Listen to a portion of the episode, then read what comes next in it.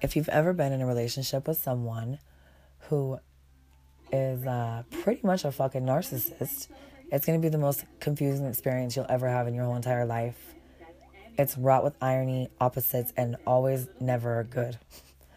Just when you think you've come out of the nightmare and you think that this person's actually making change, you wake up in the middle of another one of them fucking episodes and doesn't seem to be any relief in sight. It's absolutely soul shattering to give your all to a narcissist and feel like you've finally made some progress in getting through to them, only for them to smack you down with the most hateful, saving episode yet. it's as though they truly hate you down to the core of your soul, as if they can barely stand to be in the same room with you, breathing the same air as you, and they probably tell you this with how they treat you every day. You know, you probably heard them saying it over and over. The irony is that just when things seem to be truly over and you've accepted in your heart and soul that this time you can move on, the narcissist changes back to being seemingly nice, perhaps even affectionate. It's so utterly confusing. Why do they do this? Are they a tortured soul who is so wounded that they just can't help it? Is there anything at all you can do to speak to the wonder of the little wounded inner self the narcissist appears to hide, buried deep within them? As a person who loves the narcissist, it's usually easier to believe that they have no control over these conflicting behaviors. We can identify with what we believe is their inner pain, but this is a story we tell ourselves, a story which keeps us enmeshed with them in a tem- tempestuous cycle of insane highs and lows that ultimately depletes us of our every being, uh, you know, our, our soul. There is a reason they do this but this is going to be hard for you to understand. Sometimes, though, we need the truth because it's the one thing that can finally set us free, right? So here you go. Uh, the sad truth about the narcissistic hatred the reason you found yourself the target of a narcissistic hatred is that they view love as a weakness and consequently it repulses them. But at the same time, it allows them to extract copious amounts of narcissistic supply. This is why they seem to hate you but won't let you go. The narcissist views you as a feeble underling, one which provides them with wonderful supply. So, though they couldn't care less about you as a person, they don't want to give up the fringe benefits that go along with engaging in a relationship with you. Although it's a tumultuous one, you know, they won't let you go because you are providing them with things they need to survive as a narcissist.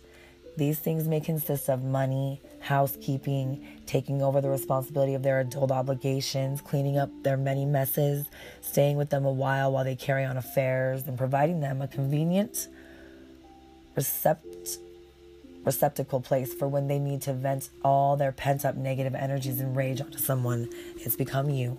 Therefore, it does no good for you to show your vulnerability to the narcissist. And further, why they seem to dislike you even more when you show your very human emotions. They want the benefits without all the damage control.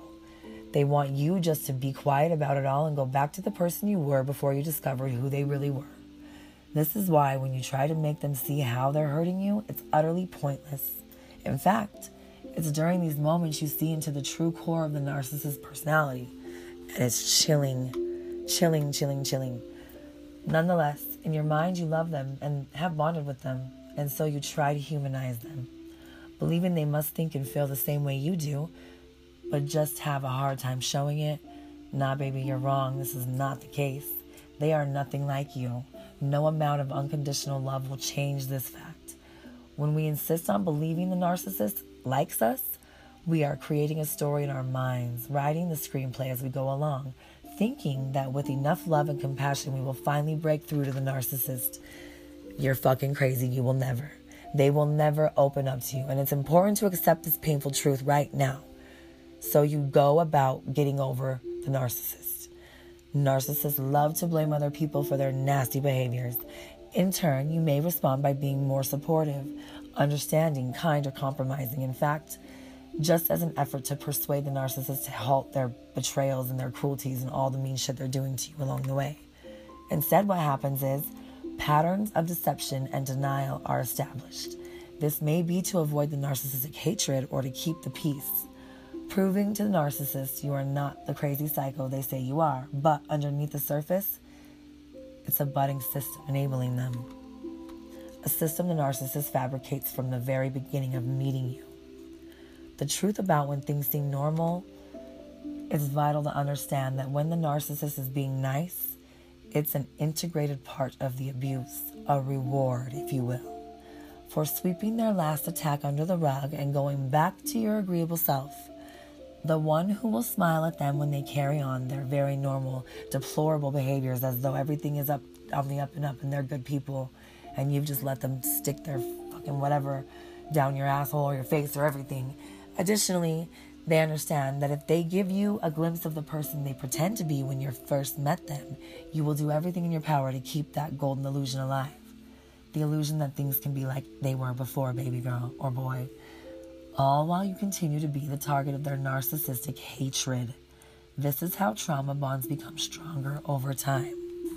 Find yourself in a relationship with one for six or more years You'll be like the legendary solitary traveler who believes they found water in the desert, only to find they've traveled deeper into the middle of nowhere with nothing around them to sustain life. And that's where you will go. Scary place to be. But, baby, we are survivors, right? So, just, uh,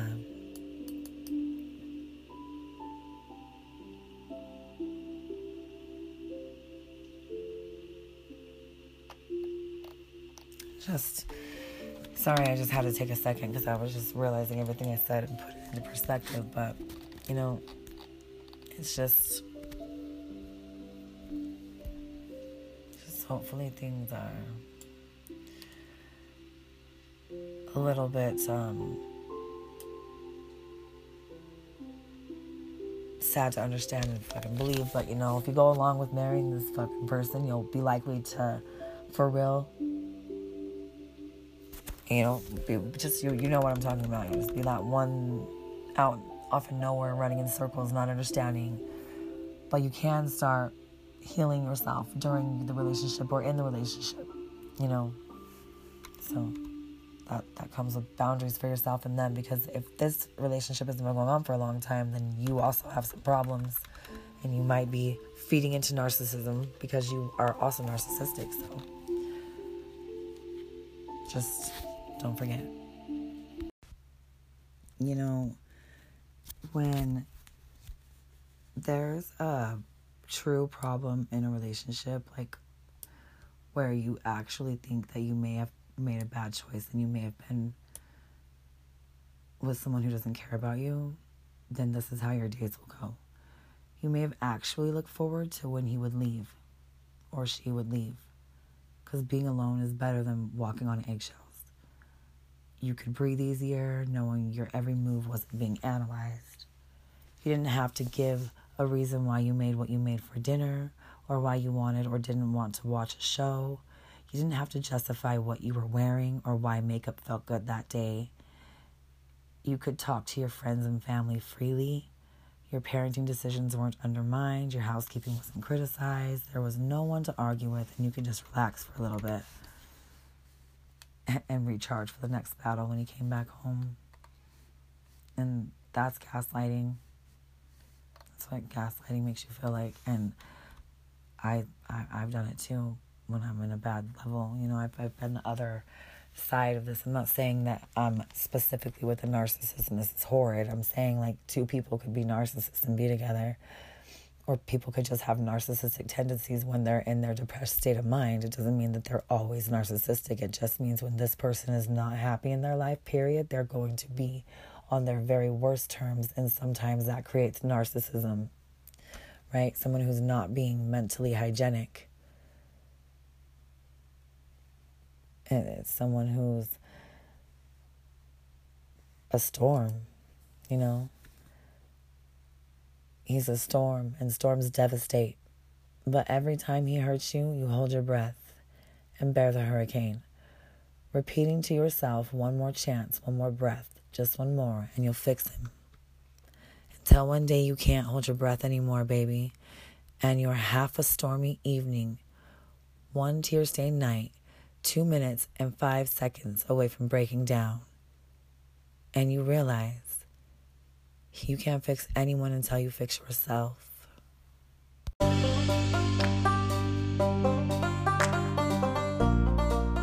So, this goes out to everyone, but specifically to my niece, Elena and Aria, and my nephew Ryder for being my biggest believers and critics, right? Because I believe in magic, and my nieces and nephews are so confused half the time what I mean. And what I mean, guys, if you listen here, if we believe there is no magic in life, then we'll never experience it. If we believe the miraculous is not real, then we'll never accept it when we see it. If we believe that we're limited in what we can do, accomplish, and become, then we always live within the confinements of our imagination. However, the opposite is also true. If we believe in magic, we'll experience it around every corner. If we believe in the miraculous, then we will train ourselves to see and be thankful for the little miracles that unfold each day. If we believe that we are limitless, then we'll see anything we imagine is possible, babies. The beliefs that we hold on to influence our lives significantly. And that determines how our story unfolds. So, no matter what, my loves, always believe. Speak what you want to see, okay? Do everything with a joyful heart. Choose to lead with love. Take power over your thoughts. Read slowly start to see the universe responds to your frequency. It doesn't recognize your personal desires, wants, or needs. It only understands the frequency in which you are vibrating at. For example, if you are vibrating in the frequency of fear, guilt, or shame, you are going to attract things of a similar vibration. If you are vibrating in the frequency of love, joy, and abundance, you are going to attract things that support that frequency. It's kind of like tuning into a radio station. You have to be tuning into the music you want to listen to, just like you have to be tuned into the energy you want to manifest into your life. Change your mindset, change your life. Love you all.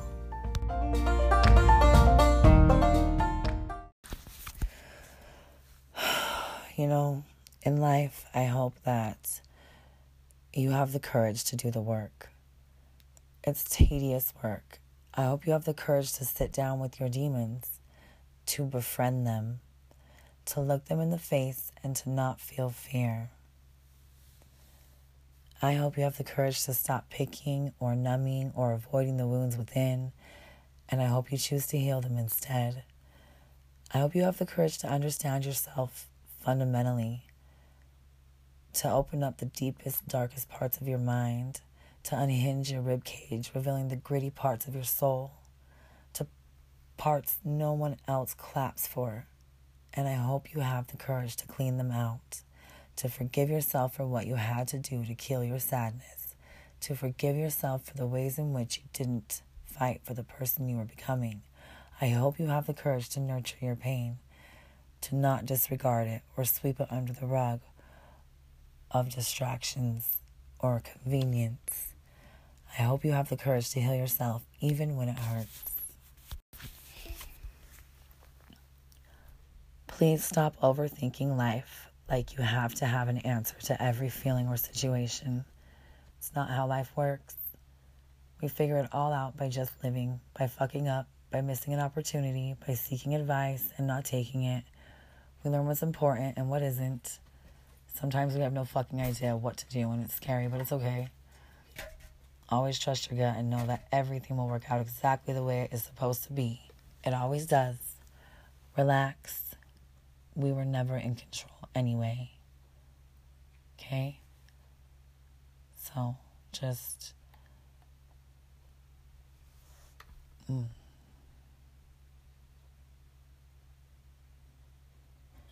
It's absolutely okay if today you didn't wake up feeling strong and ready to do anything right away.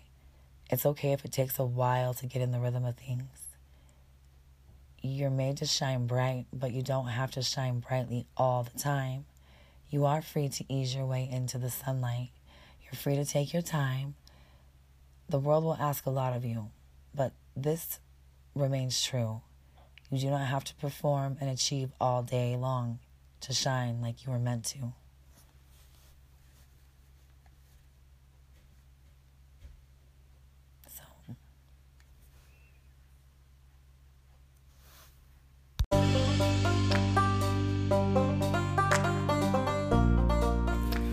Give a fuck but only about but only about things that truly matter okay? Know your worth know what you deserve. Quit giving up your energy worrying about other people's intentions. The way people behave the way they react and the way they treat you is a reflection of who they are not you. If someone treats you like shit it's not up to you to change yourself to fit their fucking expectations. Reserve your fucks for those people that see you for the magic that you are. And then don't give a fuck, right? Just remember that, okay? No matter what, fucked up. It doesn't it doesn't matter. A year ago you didn't know today and didn't know how you'd make it here. But you made it here. By the grace you made it here. So next year, be happy then again. Goodbye. All right. So, right now, I'm sitting in a mess. Um, my house is a mess right now, and I'm disorganized. So, today we're going to explore why a mess can cause frustration, why a messy house can be normal, and the psychology at work behind the clutter, and then the difference between messy and dirty and how to clean it up. So, let's start with why a messy house can cause frustration. While the term messy sounds really negative, you might be surprised to find that some people are okay with this organization. It doesn't bother them at all, right? And other people can't stand the clutter at all. And then there's some people from both camps that are more concerned about the message their home sends to visitors or outsiders than they are about the mess itself. And people are just okay with the mess. There are two ends to each spectrum, though. Some people don't mind a messy house, while others insist on a complete perfectious, perfectious, perfect, perfect, sorry, perfect and complete order. I was trying to say like perfectious, but it's not a thing. So, again, some people don't mind a messy house while others insist on perfection. For those old enough to remember the show, um, I don't know, The Odd Couple, I guess you'll know what I'm talking about. If you happen to be the person who doesn't mind the mess, you might still experience stress and frustration because the person that you live with isn't okay with your nastiness. Um, and then there are those people who are just inherently neat you know, the one person that might hate a messy house. And while you might have the best intentions on keeping it orderly, the clutter starts to creep in. Inevitably, when things are out of place, you start to lose important items, documents, etc. underneath piles of paperwork or other stuff. Basically, you can't find what you need when you need it. And that can be really fucking irritating. So, what I've been thinking about, what I know, the message that a messy house sends to others around you is that no matter where you fall on the neatness spectrum, you may worry about the message that people are receiving from your home or what people think. A messy house may even stop you from having friends, believe me, or family come over because you're just embarrassed by the clutter. Right? Like you just don't let anyone come because you can't stand that you have to let them come through one thing you have to remember is that there's two reasons your house can become messy. One, you're too busy to devote time to organize it, and two, you have too much stuff. All of us experience one or both situations almost daily. Our environments are physical, and they are a physical representation of our lives. So they are the reality of our brain. that makes sense. Like your reality is your environment. Your environment is the physical space where you live and that there is a representation of your life. So when you're in chaos, so is your house, your workspace, your car. I mean, some people use organization as a way to gain back control over their lives. But there's a difference between messy and dirty. However, it's important to note that there is a difference between any kind of messy and dirty, not just messy and dirty. Like some people's dirty definition is dirty, dirty, dirty, and some people's messy definition is dirty, dirty, dirty. So, you know, you just have to get to my belief right here. This is my thing. If you let dirt and grime build up, especially in the kitchen and the bath areas, it can affect not only your physical health, but also the health of your family or child. Boom. Okay? The psychology of a messy home. Sometimes the root of the disorganization comes deeper than just being busy or having too much. In certain circumstances, the mess may result from issues where it's necessary to seek out professional help from a medical professional, okay? These issues can include things like depression, anxiety, hoarding, ADHD. You know, symptoms of this type of depression include low energy and motivation. You know, there's a quote from Weena Collins that says, If you can barely get out of bed, it's unlikely that you have the energy to clean your room. Boom. Then you leave food in there. Then you leave things around. You know, then you just wake up and go back to sleep. It's a sign of depression. And I have been through that. Okay, there's another one a hoarding disorder. People with hoarding disorders accumulate a lot of things over time. And in extreme cases, the volume of stuff takes over their home. According to the Mayo Clinic, hoarding disorder is a persistent difficulty discarding and parting with the possessions because of a perceived need to save them.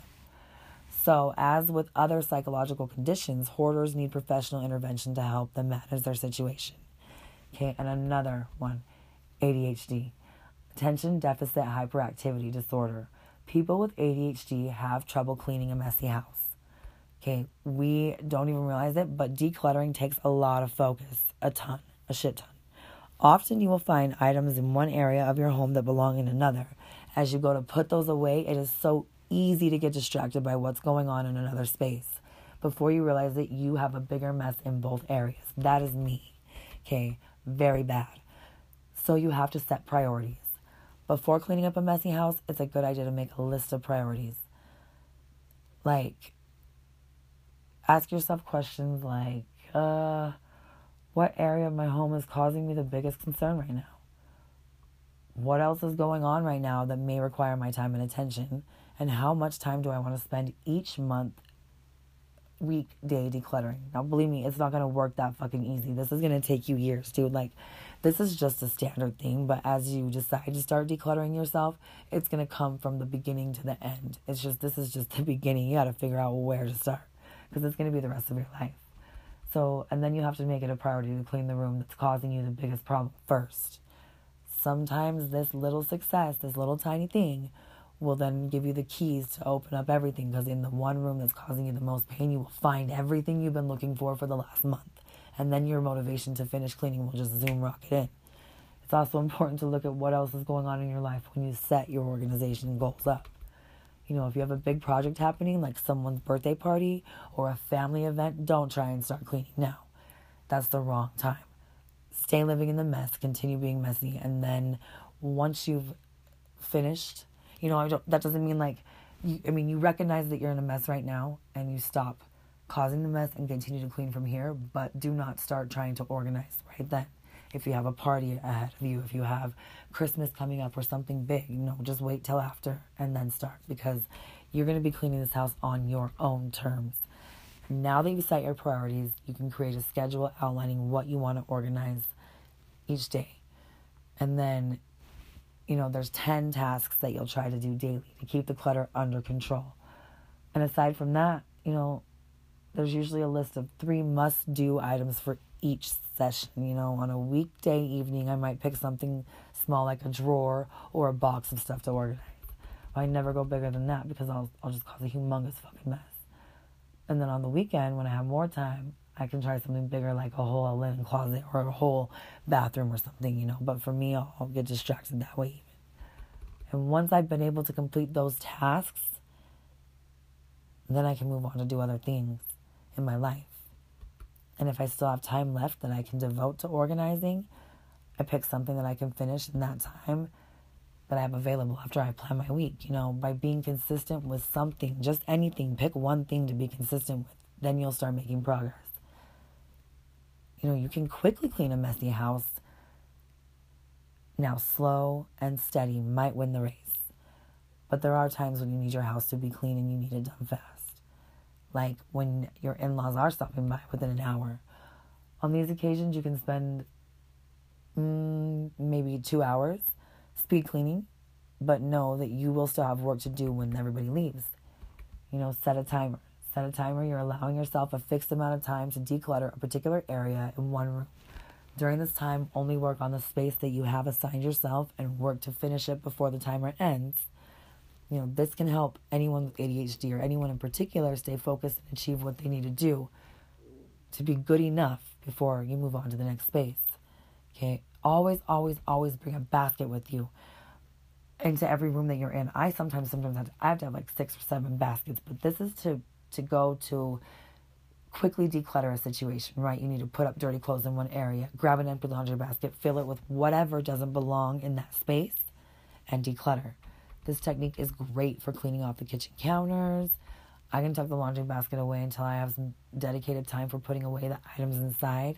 Then I just carry the basket around the house, putting things away until the basket's empty, right? It's just quick.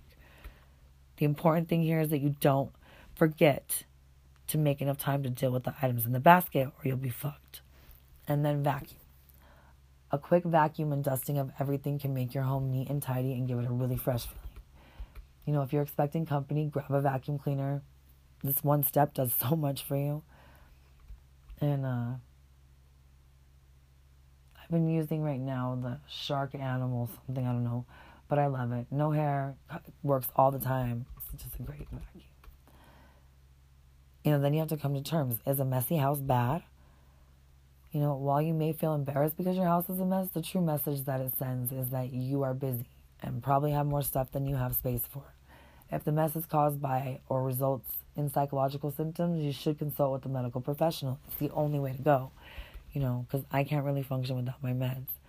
But under normal circumstances, the first step towards a solution is to be dedicating time in your daily schedule to figure out what the mess is. You know? So good luck with that. And that's mostly all we got.